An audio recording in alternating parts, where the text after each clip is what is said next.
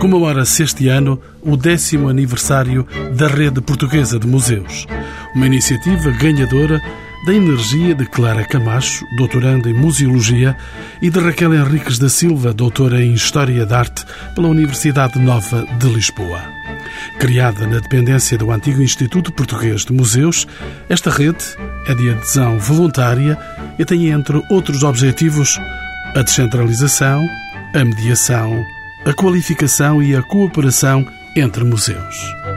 Casas de conhecimento e de sentido crítico, lugares de voar e de fabular, os museus são templos da palavra e dos gestos da pessoa.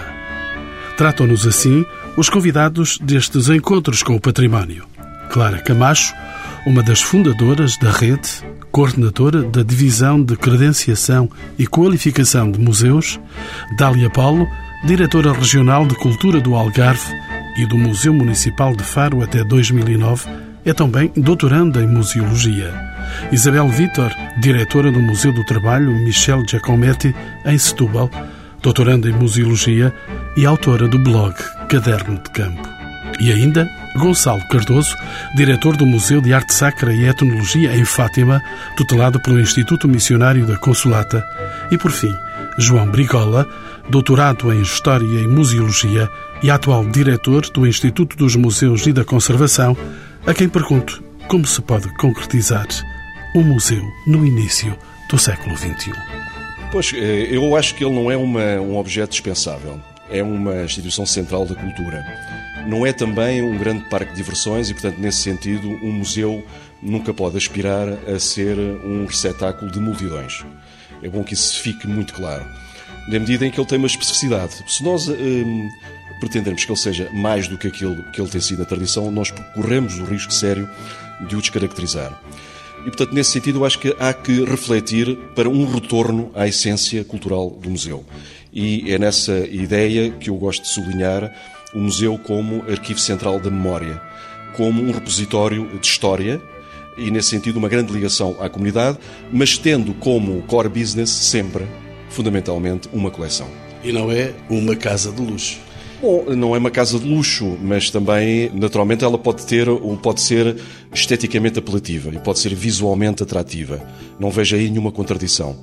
Aliás, o grande desafio, se calhar, é exatamente equilibrar o conjunto de funções que são atribuídas ao museu e elas eh, aparecerem de uma forma, portanto, muito complementar entre si, apesar de, na sociedade contemporânea, haver uma forte tentação para as funções da divulgação, para as funções da visibilidade pública. Quando diz na sociedade contemporânea, diz também em Portugal? Digo também em Portugal. Nesse sentido, julgo que, que Portugal, mesmo se retomarmos aquilo que foi a modernidade dos museus, que podemos dizer que a matriz é, é a matriz eh, setecentista, é a matriz das luzes, é aí que de facto temos um museu moderno, quem faz investigação nesta área depressa se apercebe que as grandes tendências chegaram a Portugal no seu devido tempo. Naturalmente havia era diferenças, sempre houve diferenças na maneira como se pragmatizava depois a capacidade de levar à prática, não é? Aquilo que era decidido teoricamente e legalmente. Mas o que nós vemos é que os nossos museus nunca andaram muito distanciados das grandes tendências. Eu julgo até que se pensarmos que Portugal é um país com a dimensão, uma dimensão pequena, média no contexto europeu, portanto não pertencemos à primeira grande divisão do grande património como a Alemanha, a França, a Inglaterra, a Itália, a Espanha, mas digamos no clube a seguir, nós temos um lugar de referência e podemos orgulhar de um conjunto de museus notáveis que não ficam muito longe dos nossos congêneres europeus. Doutora Clara Camacho é coordenadora da Divisão de Credenciação e Qualificação dos Museus do Instituto dos Museus e da Conservação. Doutora, as populações em geral revêem-se nos museus que existem? Tem essa experiência? É uma pergunta muito importante neste princípio de século. Eu diria que, de uma maneira geral, os números que temos de visitas aos museus, e ao contrário do que muitas vezes é veiculado até pela própria comunicação social, os números mostram-nos que os visitantes, o número de visitantes dos museus portugueses não tem parado de crescer. E tem crescido de forma muito significativa nos últimos anos, com eh, aumentos percentuais eh, em certos anos que ultrapassaram até os 20%, o que significa que os museus são hoje mais visitados do que eram. Nesses visitantes nós encontramos eh, público turista, nacional e estrangeiro, mas também encontramos ao nível local muitas pessoas das comunidades, das cidades portuguesas, das vilas, que ajudaram a construir alguns desses museus e que seguramente se revêem neles. Deixe-me saber agora de experiências eh, um pouco espalhadas pelo país e, e falo agora com a doutora hum, Dália Paulo, ela vem do Algarve. Deixe-me saber, no Algarve, já com certeza também observou, quem é que visita os museus no Algarve? No Algarve, na sequência do que a doutora Clara estava a dizer, também temos um aumento do número de visitantes uh, e temos percentualmente um número de visitantes turistas. Ou seja, o, o, uma região turística tem nos seus museus um dos principais pontos de atração da visita àquela região. Mas temos vindo a constatar que na última década, sobretudo, ou na última década e meia, há um serviço educativo nos museus que tem feito um trabalho de excelência e que procura trabalhar com as comunidades que envolve. E quando eu estou a falar de serviço educativo, não estou só a falar de crianças, estou a falar em toda a comunidade e em todos, todas as faixas etárias. E, portanto, gradualmente, os vizinhos dos museus estão-se a aproximar dos museus e a perceber a sua importância e a saber que aqueles espaços culturais não são feitos para turistas, mas são feitos com a identidade daquelas pessoas e para elas também. Dr. Gonçalo Cardoso é o diretor do Museu de Arte Sacra e Etnologia de Fátima e por Fátima.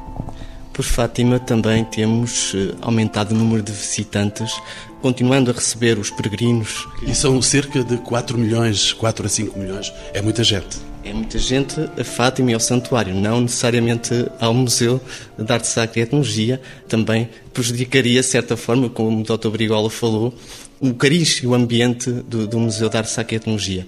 Nós temos procurado precisamente aproximar o museu da comunidade. Apesar de ser uma comunidade eh, reduzida, é uma cidade com poucos eh, habitantes, mas é necessário que a comunidade conheça o museu, se bem que pelas características das nossas coleções não estão ligadas diretamente àquele meio, porque é um museu missionário, pertence aos missionários da Consolata e tem por objetivo dar a conhecer a história de Cristo e das missões através de uma valiosa coleção de arte sacra e uma coleção de objetos etnográficos de vários povos com os quais os missionários da Consolata trabalham.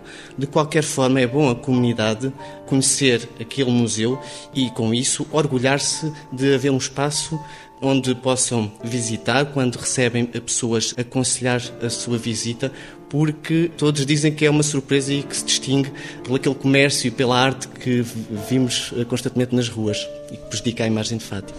Deixo até Setúbal, doutora Isabel Vitor, é diretora do Museu do Trabalho Michel Giacometti, em Setúbal. Por lá, ainda está a memória viva de Michel Giacometti. Sim, procuramos honrar o trabalho e a memória de Michel Giacometti, o rastro e a inspiração que ele deixou e o amor à cultura portuguesa. Mas, sobretudo, pegando nesta questão do museu, o Museu do século XXI, nós pensamos que, sobretudo, o Museu do século XXI terá que ser uma casa amigável. Vivem-se tempos muito difíceis e, na verdade, um museu como o nosso, que é um museu de proximidade, está aberto às problemáticas que hoje afetam as pessoas, as dificuldades que afetam o mundo, os problemas da inclusão, o desemprego, todos esses aspectos. Naturalmente procuramos sempre cativar novos públicos, sobretudo novos utilizadores. Pessoas que tenham consciência de que os museus prestam serviços, serviços úteis à comunidade, mas sobretudo que o museu seja um local de inclusão, que faça uma renda fina, que vá descendo essa renda com as pessoas e que não se confunda, nós cada vez que caminhamos mais, refletimos sobre isto e refletimos sobre o papel do museu, que realmente qualidade não seja sinónimo de contabilidade de públicos. Há museus de diferentes missões, diferentes naturezas, diferentes escalas. Haverá lugar para todos, desde que as missões estejam definidas, bem interiorizadas pelas pessoas e que as pessoas sintam os museus como seus, dentro da diversidade museológica que existe, dentro desta geografia no espaço português e não só, há lugar para todos, mas sobretudo que os museus sejam essas casas, locais de conhecimento, de troca, mas também locais críticos, que desenvolvam um sentido crítico e que sejam capazes de voar e de fabular porque também há essa dimensão uh, da efabulação, mas sobretudo que sejam casas amigáveis e inclusivas. Professor eh, João Brigola, há lugar para a criação de novos museus? Essa é uma, é uma pergunta muito difícil de responder, essa é, é, é, muito complexo a maneira como se encara a resposta a esse problema. Até porque problema. quase já há museus para tudo. Pois, por um lado, eu diria, vamos ver em termos objetivos, eu diria que há claramente duas posições em relação a essa questão. aos que consideram que haver abertura de museus é em si uma riqueza. Consideram, portanto, que sendo a abertura desses museus resposta a anseios das populações e das comunidades e das instituições, isso representa uma, uma riqueza em si. Há, todavia, uma outra posição, um pouco mais cautelosa, que olha para, eh, digamos, os números assustadores do que é que representa, por exemplo, a densidade de museus em Portugal, por um país tão pequeno, é de facto assustador no sentido de nos perguntarmos quais são os recursos que estão aqui em jogo e se há capacidade para os sustentar a todos, se há sustentabilidade. E, por outro lado, também até que ponto é que essa quantidade corresponde a uma qualidade. Que se, por um lado, nós estamos a apostar na qualificação, na profissionalização, na normalização, como é que depois tudo isto conjuga com o dizermos que é bom florescerem mil flores, mil jardins, mil museus? É? Há aqui, portanto, uma contradição. Portanto, eu diria que há que ter muita prudência em relação às tutelas às instituições, aos, aos donos de obra que estão a pensar em abrir mais museus, porque por vezes há alguma superficialidade nesta análise e os resultados depois acabam por não ser muito estimulantes. Doutora Clara Camacho, é a rede portuguesa de museus que certifica a qualidade dos novos museus de que o doutor, o professor João Brigola estava a falar. De que modo? A rede portuguesa de museus é precisamente um sistema de certificação e de credenciação de museus que eh, inclui neste momento já 121 museus credenciados. A partir eh, do Dia Internacional dos Museus, 18 de maio, mais 10, serão 131. O que é que isto significa?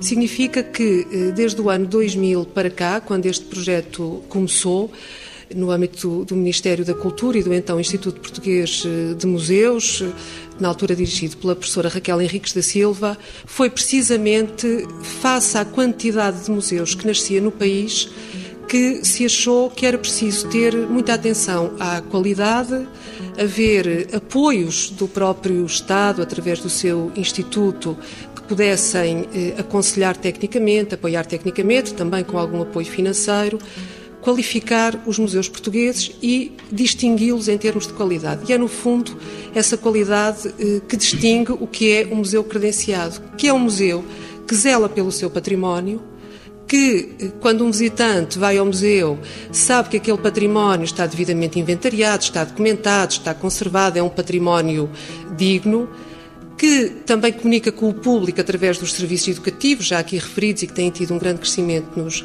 nos últimos tempos e que vai imprimir realmente a todo o nosso panorama cultural uma qualidade em que o visitante não se sinta enganado, em que não se venda gato por lebre. Portanto, no fundo, com esta expressão popular, creio que sintetizo o que é realmente a rede portuguesa de museus. Também gostaria de dizer que no momento presente, portanto em, em 2010, além eh, destes 130 museus que agora fazem parte deste sistema, há outros 60 que estão interessados em aderir a ele, portanto, e que já manifestaram junto do Instituto essa vontade e começaram a preparar as suas candidaturas. Ou seja, parece-nos que ao fim deste tempo e tivemos sempre a, ideia de que, através do exemplo e através do exemplo das boas práticas, outros museus se juntariam a este sistema, parece que essa aposta, desse ponto de vista, estará a ganha. Agora, de modo mais claro, doutora Clara Camacho, quais são os objetivos da rede portuguesa de museus e os seus eixos de atuação?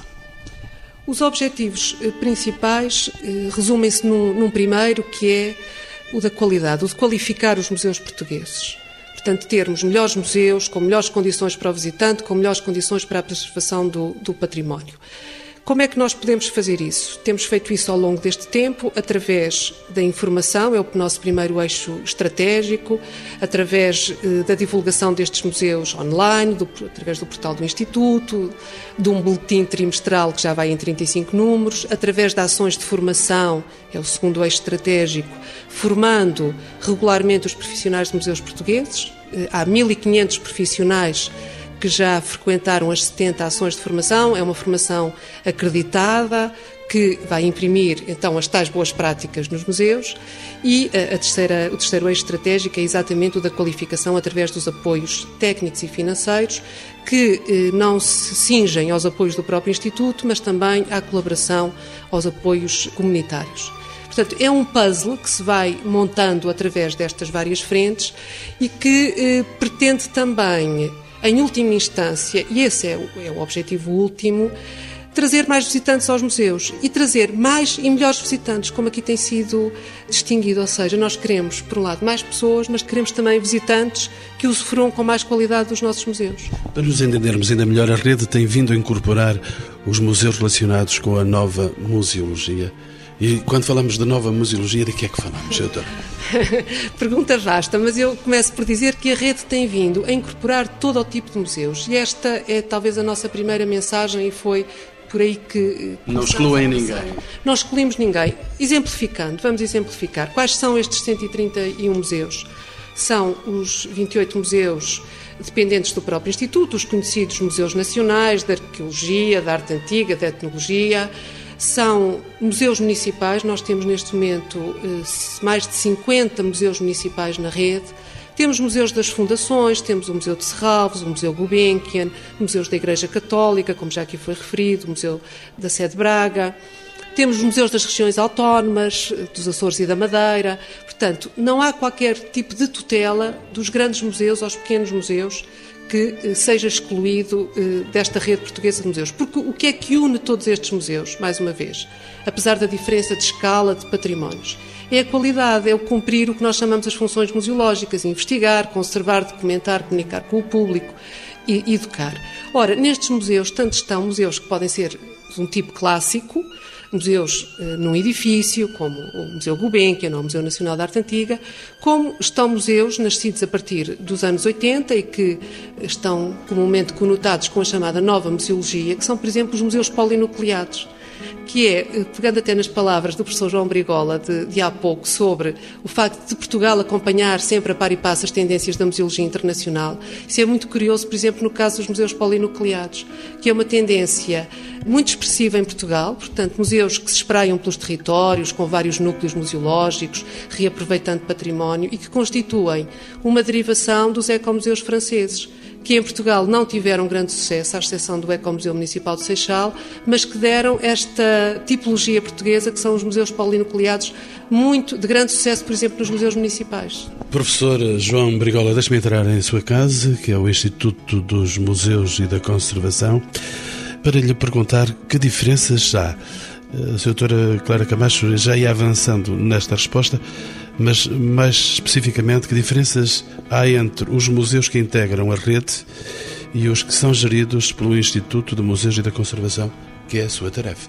Ah, quer dizer, há uma, diferença institucional, não é? quer dizer, os, os, nossos museus, os museus que estão na tutela de, do Ministério da Cultura, portanto, são museus que têm um orçamento daí derivado, que integram naturalmente os grandes museus nacionais, são museus que em geral têm uma história, vezes secular. Né? Ainda na semana passada fomos comemorar o centenário do Museu de Castelo Branco, para o ano vamos comemorar mais dois museus centenários, que são o Museu do Chiado e o Museu da Arte Antiga. Portanto, são museus que, de uma forma ou de outra, acabaram por integrar esta rede, que eu diria que é uma rede um pouco uh, desarticulada, foi assim que a herdamos e que estamos neste momento a tentar dar-lhe alguma racionalidade. É uma rede de museus, sem esquecer os cinco, os cinco palácios também, que não têm, digamos que acabam por ter alguma distorção no território nacional. Só para ter uma ideia, o nosso último museu termina em Évora. Há museus dentro destes 28 que vão desde o Museu da Arte Antiga, que acabei de dizer, grandes museus como o Museu do Azulejo, Museu Nacional de Arqueologia, até pequenos museus com uma dimensão de comunidade local. Bom, e é um pouco isso que eh, nós achamos que hum, temos que hum, dar eh, aqui um novo rumo e alguma racionalidade nova. E temos feito esforço, um esforço nesse sentido. E em jeito de síntese, doutora Clara Camacho, que é a mãe, se me permite a expressão, da rede portuguesa de museus, há resultados substantivos ao fim de 10 anos? Ah, Há resultados substantivos, se me permite, partilho a maternidade com a professora Raquel Henriques da Silva. Uh, há resultados, uh, alguns mais visíveis para o público, outros uh, visíveis nos bastidores. O que é que eu posso adiantar?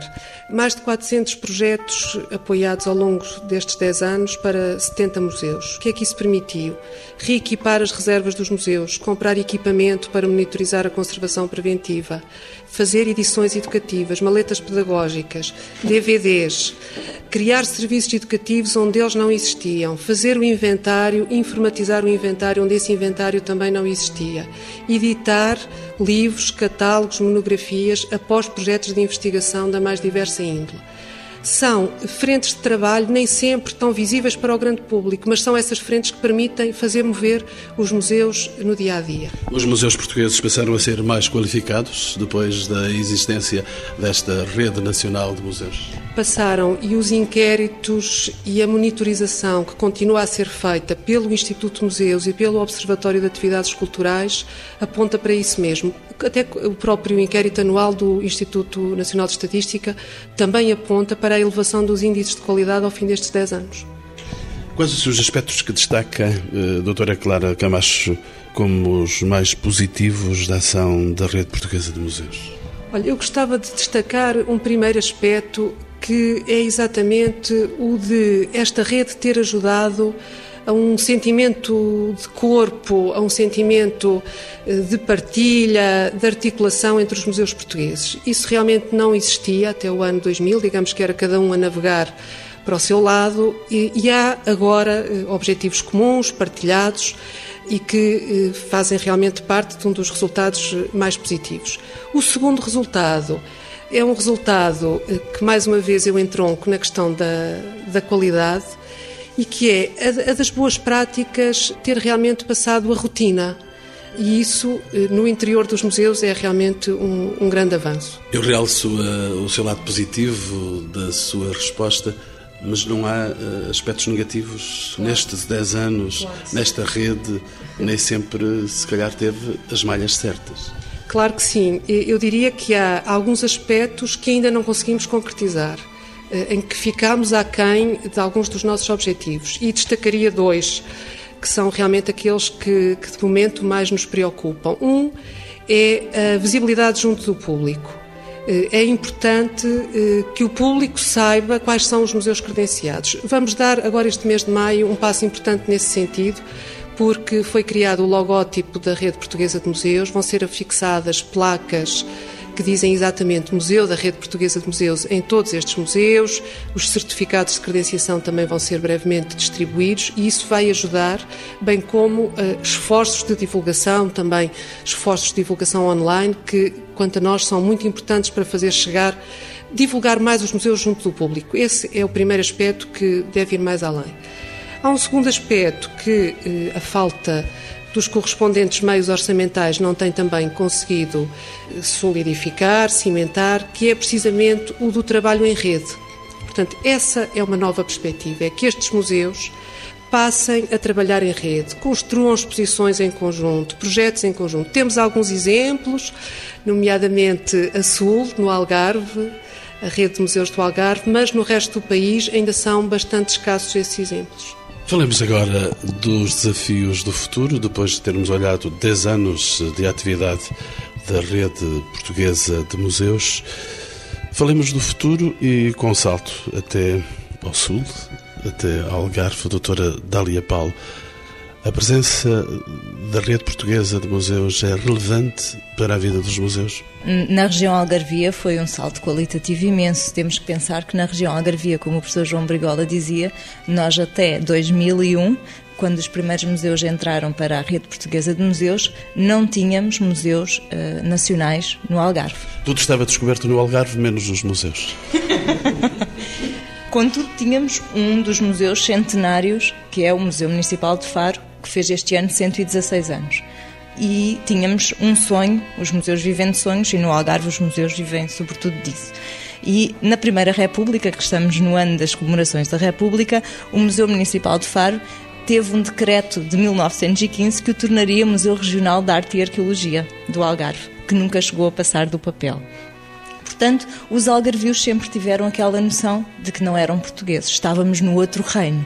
E com a rede portuguesa. Nos Algarves. e com a rede portuguesa de museus sentiu-se uma grande diferença. Percebemos que podíamos trabalhar em rede, em rede com os outros museus nacionais e, sobretudo, que podíamos dar um salto qualitativo nas práticas uh, que estávamos a ter na, na região algarvia. E se não fosse a rede portuguesa de museus e o seu input e qualificando os técnicos e qualificando os espaços dos museus através do apoio financeiro, nós nunca teríamos chegado em 2007 à criação da rede de museus do Algarve que precisamente só surge pelo trabalho desenvolvido e pela experiência dos museus da rede no Algarve, que são apenas quatro, de trabalharem em conjunto e assim conseguirem dar uma, uma, uma força maior àquele património algarvio que numa região turística é bem preciso. Como eram os museus que dirigem antes de aderirem à rede? Uh, volto a falar com a Isabel Vitor. Ela é diretora do Museu de Jacomete, Museu do Trabalho, em Setúbal. Ele é da Câmara Municipal de Setúbal. Que desde a primeira leva está integrado na rede portuguesa de museus. Foi relevante o facto de se ter integrado na rede?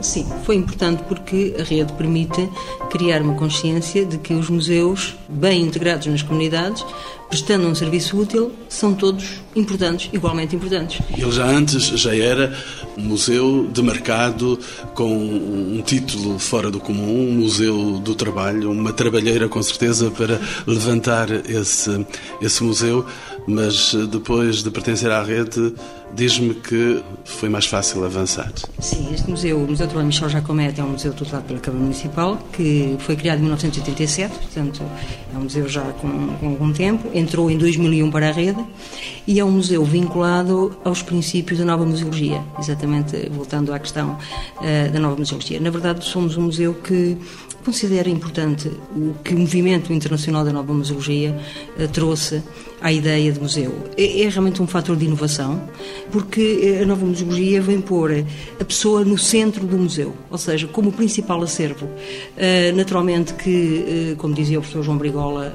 o museu parte ou é gerado muitas vezes, na maioria das vezes, por uma coleção. A coleção está no centro realmente e move a ideia de museu. O nosso também começou assim, pela coleção etnográfica Michel Jacomet, como se sabe, uma coleção acolhida no, após o 25 de abril de 74, uma coleção importantíssima não pelo valor só eh, etnográfico, mas sobretudo pela missão que Michel Jacobete propôs, estes jovens na altura pré-universitários partirem para o país, conhecerem o Portugal Real, ir ao encontro do povo, como ele dizia, e portanto é um museu que nasce dessa missão dessa, e dessa coleção. Mas, sobretudo, é um museu que tem a noção de que hoje o Museu do século XXI tem que partir de um acervo de problemas, ou seja, tem que, tendo as pessoas no centro da problemática museológica, tendo as pessoas no centro do museu, trazendo-a para o coração do museu, então terá que ser com elas e com essas pessoas e com essas problemáticas que será negociada a ideia de museu. Portanto, o museu crescerá nessa dinâmica. Relativamente à noção de qualidade, nós pensamos que sim, realmente a rede vai trazer essa, essa questão, essa possibilidade de nos entroncarmos, de acertarmos alguns dos requisitos, não é? De definirmos realmente o que eram as funções museais, mas as funções museais também se amplificaram. A ideia de funções museais hoje também uh, tem um leque maior.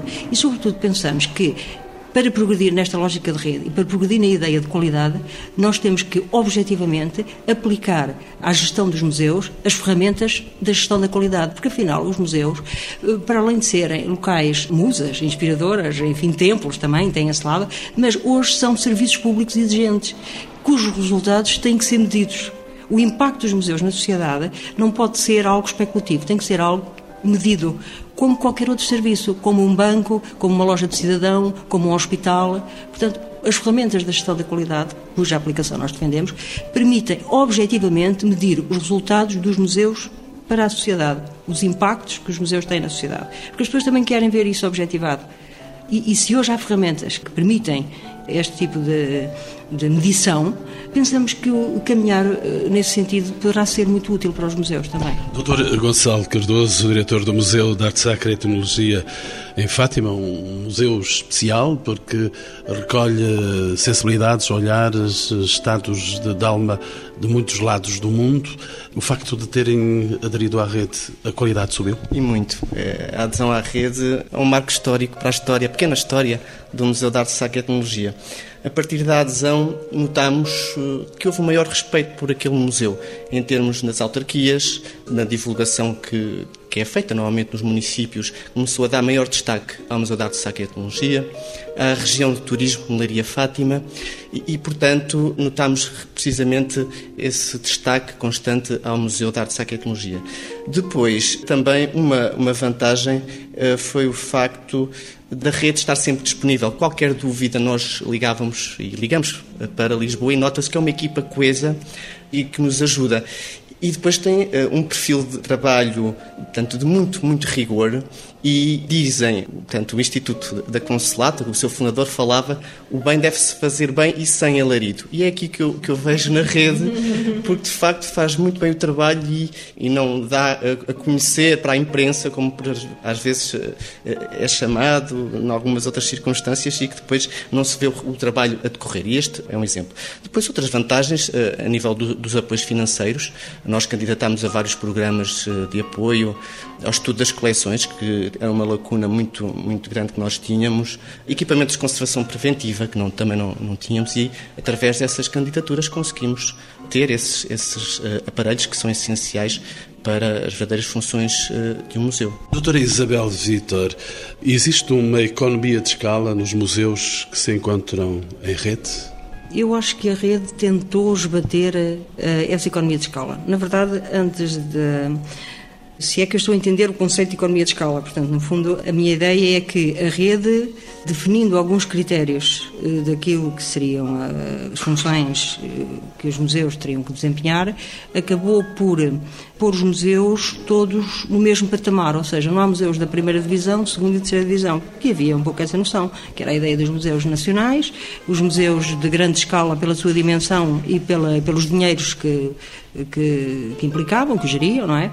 E depois os museus de comunidade que no fundo estariam eh, cá embaixo uma espécie de regional. E, e a rede veio mostrar que isto não era bem assim, não é? E, portanto, os museus, na relação que tinham com as diferentes necessidades e com as diferentes escalas, prestavam serviços igualmente úteis e, portanto, aí estariam postos no mesmo patamar. Mas eh, também quero dizer o seguinte, que nós, por exemplo, a propósito do que disse aqui o meu colega, o Gonçalo, a propósito do, dos benefícios também que os museus tiveram a este nível, eu posso dizer, por exemplo, que o nosso museu tem uma belíssima câmara de filmar graças à rede portuguesa de museus, porque na verdade existem dificuldades, nós candidatámos-nos a alguns a programas de, de apoio e, e, por exemplo, hoje se temos uma câmara de filmar, isto pode parecer uma coisa mínima, não é? Isto para um museu, na, na, nossa escala, é importante, porque nós fazemos todo um trabalho que achamos fundamental de recolha de memórias, de processos de construção identitária, de memória social, de património material, eh, ligadas ao mundo do trabalho, ao mundo do trabalho conserveiro, às pescas, à resistência. Isso tem a ver com Giacometti? Isto aí tem a ver com, exatamente, portanto também fomos aí ver, mas é um trabalho urgente a fazer, portanto este trabalho, por isso é que eu digo isto é uma renda fina, não é? E é com essa máquina que antes fazíamos com um gravador uh, áudio e hoje esta máquina permite coisas fantásticas, porque nós podemos trabalhar com as pessoas, podemos trabalhar estas construções identitárias, por exemplo, trabalhamos as famílias dos varinos. E esta, esta questão, o que é ser varino hoje numa grande cidade, por exemplo? Como é que esta categoria é vista? Então trabalhamos com as várias gerações e depois a possibilidade de ter uma máquina, que é o nosso caderno de campo virtual, gravamos tudo isto e podemos devolver às pessoas. E, portanto, este processo transforma-se num processo em que o coletor é um coletor coletivo. Doutora Clara Camacho, qual é a relevância da rede portuguesa de museus a nível local e regional? Estes testemunhos são claros. Nós queremos, eu, eu, eu creio que um, a rede portuguesa de museus tem ajudado em muitos casos ao maior reconhecimento dos museus locais, sobretudo os museus municipais, e até ao maior reconhecimento junto das suas próprias tutelas. Digamos que a existência de uma entidade que, a nível eh, nacional, distingue determinado museu, dá-lhe um selo de qualidade enquanto museu credenciado, torna também a tutela mais responsável. Estou-me a referir a uma Câmara Municipal, pode ser uma misericórdia, pode ser uma, uma associação. Portanto, essa influência, esse impacto, quero crer que é talvez um dos dados adquiridos mais, mais interessantes. Há um, um salto próximo que nós gostaríamos de dar e, e, em que o exemplo que temos e que nos parece eh, muito adequado é este da Rede de Museus do Algarve. Gostaríamos muito que dentro da RPM, outras redes de museus regionais no Norte, no Alentejo, não é por acaso que cito estas duas regiões, talvez tenham algumas condições para poder eh, organizar-se com o nosso apoio, mas em articulação entre os museus e avançar para uma programação em rede e para um trabalho em rede a nível regional que nos parece fazer muito sentido. Como vão assinalar estes 10 anos da Rede Portuguesa de Museus que se celebra a 18 deste mês, 18 de maio? Ora bem, eh, a primeira celebração eh, é-nos muito cara porque é eh, precisamente a entrada de mais 10 novos museus para a rede. Portanto, esses museus candidataram-se, as suas candidaturas foram apreciadas pelo Instituto. São alguns museus municipais com alguma, curiosamente, alguma dominância até de museus do Alentejo. Essa cerimónia vai ser no Museu de Beja, no Museu Rainha Dona Leonor de Beja, que é exatamente um dos museus que irá entrar para a rede. E é curioso que nesses 10 há, há também uma dominância, mais uma vez, de museus municipais, o que significa que, que é realmente um meio onde há algum interesse em, em pertencer à rede. Mas já agora gostava também de assinalar uma outra linha de trabalho que me parece que seria interessante, já temos enfim, feito algumas tentativas, que é a de criação de redes temáticas dentro desta rede, ou seja, redes de museus de arqueologia, de etnologia, de museus de arte. É outra, outro patamar que, a par das redes regionais, muito gostaríamos que fosse alcançado nestes próximos tempos. Doutora Dália Paulo, e pelo seu Algarve, o que é que vai acontecer no dia 18, de especial? Pelo meu Algarve vão acontecer inaugurações sucessivas de uma exposição chamada Algarve do Reino à Região, que é, enfim, a primeira grande exposição conjunta dos, dos, museus da rede de museus do Algarve. Vai percorrer 12 conselhos no Algarve, vai ter um passo comum, vai ter divulgação comum e é uma exposição que começa no século XIII e que nos faz viajar pelos reinos dos Algarves até ao século XXI. Gonçalo Cardoso, eh, Fátima já terá eh, o Papa não pelas costas, mas já terá passado por lá. Sim, já, já terá passado e temos muitas atividades no dia 18 de maio. Eh, nós iremos abrir as nossas reservas eh, ao público eh, e, no fundo, dar a conhecer os bastidores do museu ao público. Portanto, terão a oportunidade também de visitar a sala de, de restauro e também várias visitas guiadas às coleções feitas pelos próprios padres missionários que estão junto de, de várias peças de vários povos com os quais eles, eles trabalham. Doutora Isabel Vitor, por Setúbal.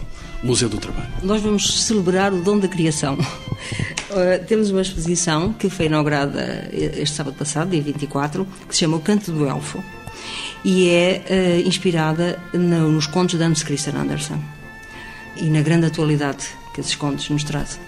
É uma exposição composta por uh, grandes instalações que foram construídas por artistas de diversa natureza artistas certificados para tal, ou seja, artistas com escola e com academia, mas também artistas que se fizeram a si próprios. Temos artistas presos ou artistas reclusos, que são artistas do estabelecimento prisional de Setúbal. Temos artistas que se fizeram artistas e construíram uma trepadeira gigante que une todos os espaços positivos com cerca de 200 metros, feita toda com materiais uh, desperdício e que são uh, eh, 33 pessoas deficientes da nossa associação APPACDM de Setúbal, portanto pessoas com deficiência, jovens das escolas locais, das, da problemática Escola da Bela Vista, que construíram uma tapeçaria gigante e que é um, é um trabalho em rede esse, bastante profundo e coletivo, tudo feito sob orientação artística do Niels Fischer, um designer da terra de Hans Christian Andersen, e portanto é com esta inspiração que vamos eh, celebrar eh, o Espaço Expositivo, o 18 de maio, tendo lá as pessoas que construíram estas performances e ouvindo excertos dos contos de Hans Christian Andersen. Como inspiração final, professor João Carlos Brigola. Bem, deixe-me dizer para concluir que, naturalmente, eh, ficou bem patente aqui o facto do Instituto dos Museus e da Conservação ter matéria para se orgulhar da rede portuguesa de museus. Nós achamos até que, porventura, será o eixo estratégico do nosso planeamento que vale a pena uh, realçar e vale a pena colocá-lo até uh, nas nossas prioridades. Muito embora publicamente os acontecimentos mediáticos e a agenda mediática prefira outros assuntos que dão mais, mais que falar. Para nós, consideramos absolutamente essencial que a rede portuguesa de museus se afirme, se qualifique ainda mais se possível. Nós, organicamente, estamos a preparar, inclusivamente, uma passagem a departamento, a dar também uma estabilidade profissional aos nossos trabalhadores dessa da, rede e, portanto, é sem dúvida a melhor maneira de comemorar e de, e de nos ligarmos à sociedade e mostrar o serviço público que estamos a prestar é justamente através da Rede Portuguesa de Museus.